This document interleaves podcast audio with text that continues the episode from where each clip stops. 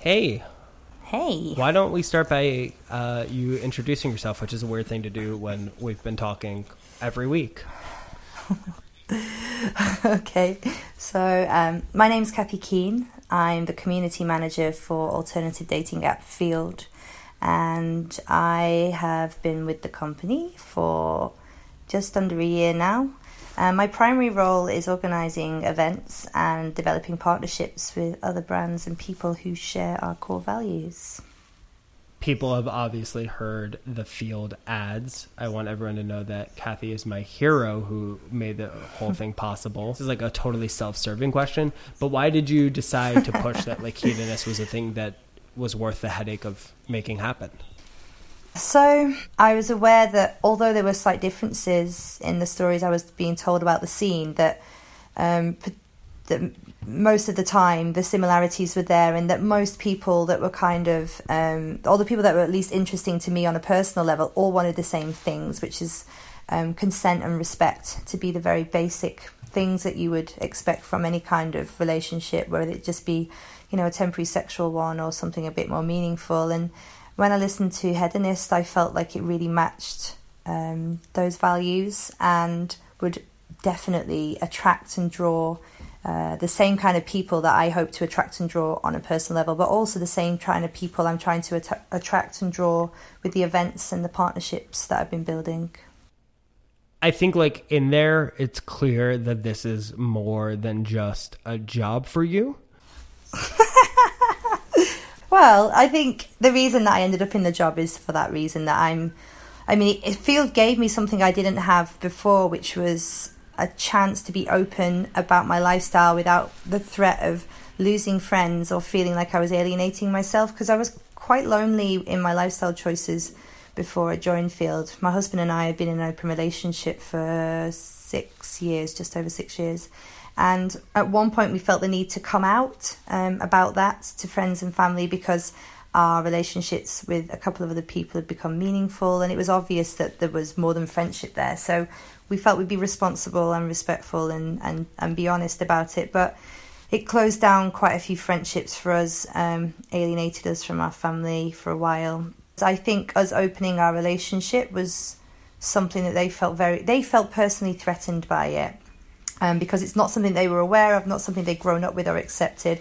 So they were having to sort of accept a different kind of idea and ideology. Um, and they could see as well that we didn't have the whole plan. Like, I think people expect when you sort of like come out openly about a lifestyle choice such as this, they expect you to have all the answers, you know, to, to have like a list of rules that works for you. When in fact, our, the, the thing that we told them is, is not that we've like found the holy grail of relationships, it's that we didn't feel that monogamy was working for us on a personal level. Not that it doesn't work for other people, but for us, it wasn't right for our relationship. And we're going to explore this, and that scared the hell out of them because they were like, "Oh my god, where will this end? You know, like what are the repercussions of these kind of choices?" And I didn't blame them for that because it's, you know, it's completely new and something they were not aware of before. What people tend to hear if they're non-familiar is the relationship must not be going well. You must be unhappy. And this is like a hurrah to try to save your relationship. Yeah, that was the immediate rea- reaction that people had. To be to be honest, at the point that uh, my husband and I first opened the relationship, we were actually blissfully happy um, because both he and I, for the first time ever, were completely honest with each other about our desires. I'd been in two other long relationships. Never would I have dared tell them either of them the things that I told my husband, and the same with him. He was in quite a strict relationship before me, and both of us really kind of social, quite flirtatious characters, and find it quite easy to get close to people really quickly. Um, and we kind of tested each other for the first two years of our relationship with conversation until we reached a point, whilst having a few drinks one night, um, of admitting that we'd both like to maybe try what that felt like. And I was so scared, and so was he, because we we didn't know. We were, you know, completely dipping our toe into something we'd not experienced before, and we ended up going to our first party um, in London. And I can go into the details later on another question, maybe, but just to say that we literally skipped out of there. I felt like, oh, this is so blasphemous, but like the equivalent of a born again Christian who's like discovered this new kind of light, this new kind of energy, this new kind of idea that like liberates you and frees you because I I simply thought at the time after it happened that I'd had the most incredible time. I felt much closer to him and it hadn't damaged us and it was just such a huge um it felt like such a big success and one that neither one of us was expecting. We thought that we wanted to do it, you know, for sort of titillation, whereas it, it kind of really deepened our connection and our relationship at that point. It's a thing that I think kept coming up where, where and it like well, and then when I would relay this to people who haven't gone to sex parties and who didn't spend four months just interviewing people who go to sex parties, there was like a natural eye roll of hearing like, "Oh, it brought you together," like it was this deep thing. But like, then when I talk to those people who listen to the the series, what what I was hearing has been like, it's about the liberation to be honest and feel supported in your ones that feels for whatever for for like a million one reasons you you've told yourself you couldn't do because there would be consequences. There because you'd be like because that would for some reason ruin things. Um and there's like then you have to deal with the reality afterwards of like how to navigate this thing and how to deal with the feelings. But at first i think that, like what i what i was seeing was a lot of like just a euphoria of feeling like oh my god i'm not um shunned by this person I love because I have desires that are not being met by exactly. Them. and it is actually um, something that tom and i tom is my husband tom and i discussed um, when we first opened. And that's was a little bit painful for both of us to hear and that was that we didn't fulfill all of each other's needs that there was a range of needs and that those needs were changing all the time and that it was impossible and unfair to expect one another to be the you know the sole source of fulfillment in each of those things.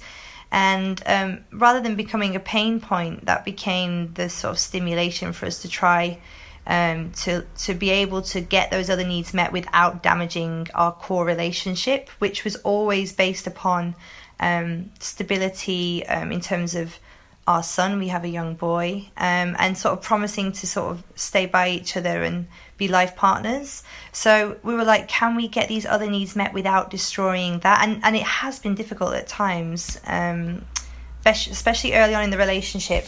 I met somebody else I felt very strongly for, and that did test us definitely.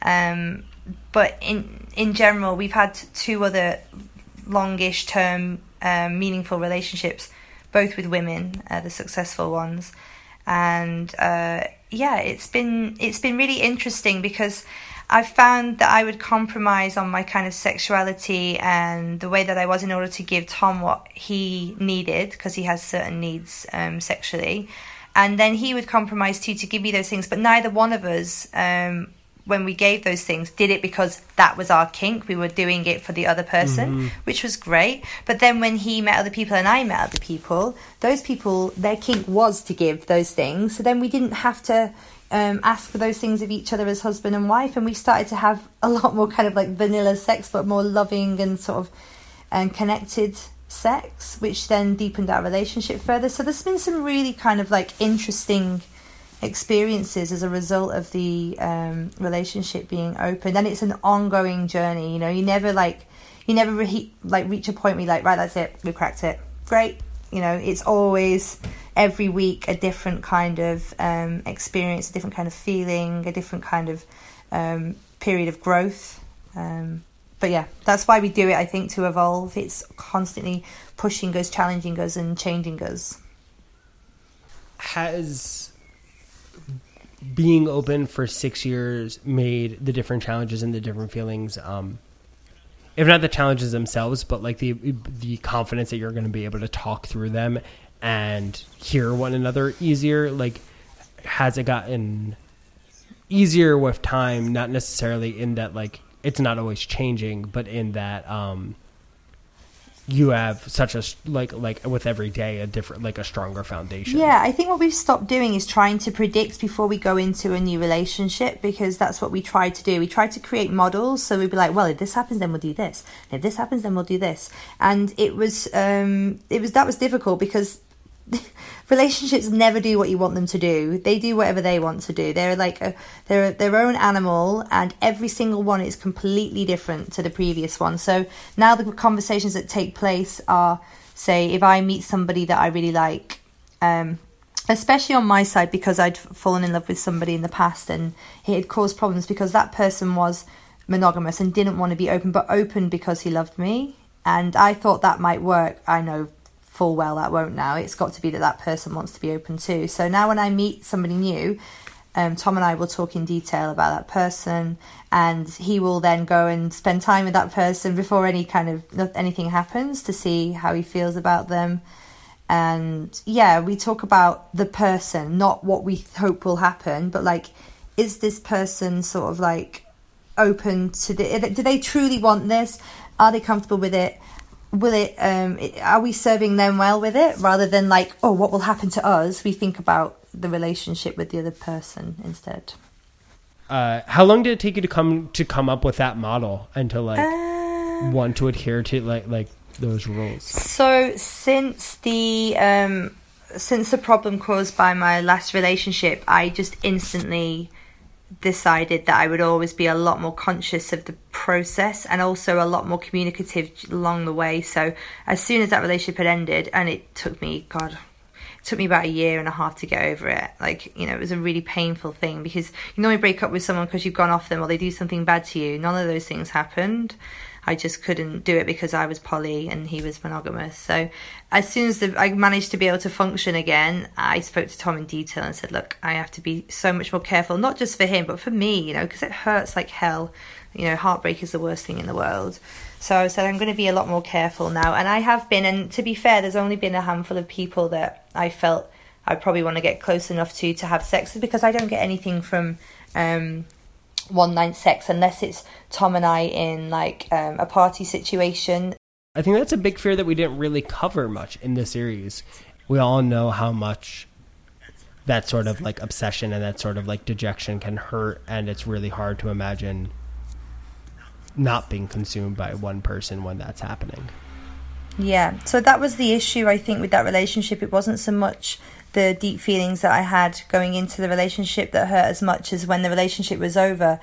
Tom literally had to nurse me through my heartbreak, which was very hard for him because I was broken over somebody else and not him, and it did test us a lot.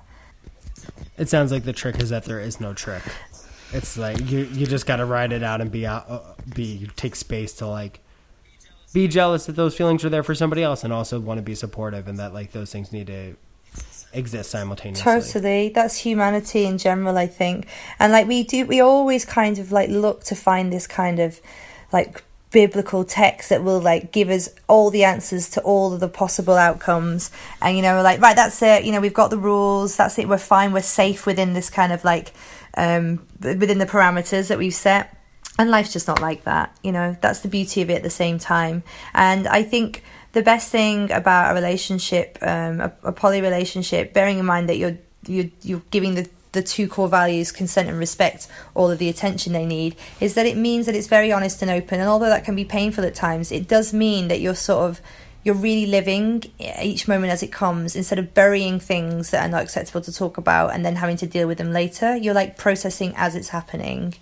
Um, and yeah. that goes for the really beautiful experiences too. You know, Tom and I have a girlfriend at the moment who is incredible, and she literally just there's like the lights go on in the room when she's around, and she is a natural diplomat, um, very even tempered, super um, emotionally intelligent and aware of other people's feelings and wants and needs. And she, I worked with her before I introduced her to Tom, and she she was all of those things in a professional environment, and but just uses the same skill set in our relationship too. So there's very little friction with her there, and she's yeah, she's just a beautiful, calming presence wherever she goes but you know obviously we benefit from that as well uh, by being in a relationship with her. So it's swings and roundabouts you know going from the heartbreak of one relationship into the absolute and utter incredible experience that we're having at the moment with someone else.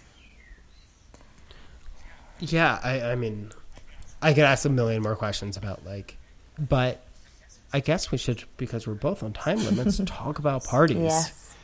yeah so have you gone to any of the New York parties? I've never been to a party in New York. I've only been to parties in London, um, but I've spoken to couples and singles who um, are from the States and who've partied out there. And yeah, I feel like they're, the the characters that they are and the things that they want are the same things that, that I and other people in the UK want too. So I thought it was quite interesting to draw those parallels, despite the fact there's a large body of sea between us. That you know, when it comes to sex and parties, people sort of want quite similar things.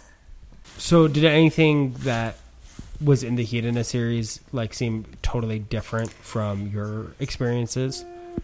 No, I can't think of anything that really um, stands out. Well, there was one. I think in one of the earlier episodes, a woman was saying about um, talking about her husband and whether he might fall in love with somebody else. Um, and she didn't come across as if that really bothered her. She she seemed to feel as safe as any woman in a monogamous relationship would be. But I have found um, more in the scene in the UK, more of a narrative of women actually being more scared of that. The ones that are actually in the scene and talking about that quite a lot, um, and being worried about like how far they should go with it. Um, and maybe that's because there are women behind the party and women communicate constantly. So that's like more of a theme i felt with the with the females that i'm speaking to um, in the uk you're seeing more concern of like of people leaving each other than was that like i presented yeah i think more concern of like is it okay for your partner to fall in love with someone else? Should it just stay as a sexual exchange? Or should it be more, you know, the difference between a sex party, a one night sex party, and polyamory, for instance? Like, people are sort of treading the line. Those that are, you know, in sort of um, outwardly monogamous relationship, but inwardly go to like a monthly sex party in the city, they're, they're like, okay, now I've met a guy that I'm having deeper feelings for that we've been partying with together. And my husband also likes his wife. Is it okay you know to develop feelings? Are we playing with fire if we allow that relationship to evolve? And then someone like me who'll kind of like not fight back but like juxtapose that opinion with like well you know my I'm getting better sex and nicer relationships from um, developing deeper connections with people. So I didn't hear so much about that in the um, podcasts that you've done so far, but maybe because that's a slightly more it's a more difficult question and a more difficult subject for people to talk about because people always want to present the best possible version of their lifestyle and they don't want to talk about things that could go wrong. That was definitely an area that we thought about pursuing. You know, like it's a very different series to focus on. Yeah. Different different ways that people are open and how they navigate that at different times. Like that we could do 5 episodes of people people have been you know open and dating for other individuals you know who are like a triad for years people who are just starting to enter non-monogamy. Like there's it just seems like a uh just a different uh, hopefully maybe season two you know? Yeah. Yeah there's definitely no two ways um the same that i've seen so far. And um, I think that's something definitely that can be explored, and that would give content forevermore, you know, because you'll never yeah, you'll never find two people who are doing it exactly the same way. Kathy, we did it. Yay! Thank you so much. You're welcome.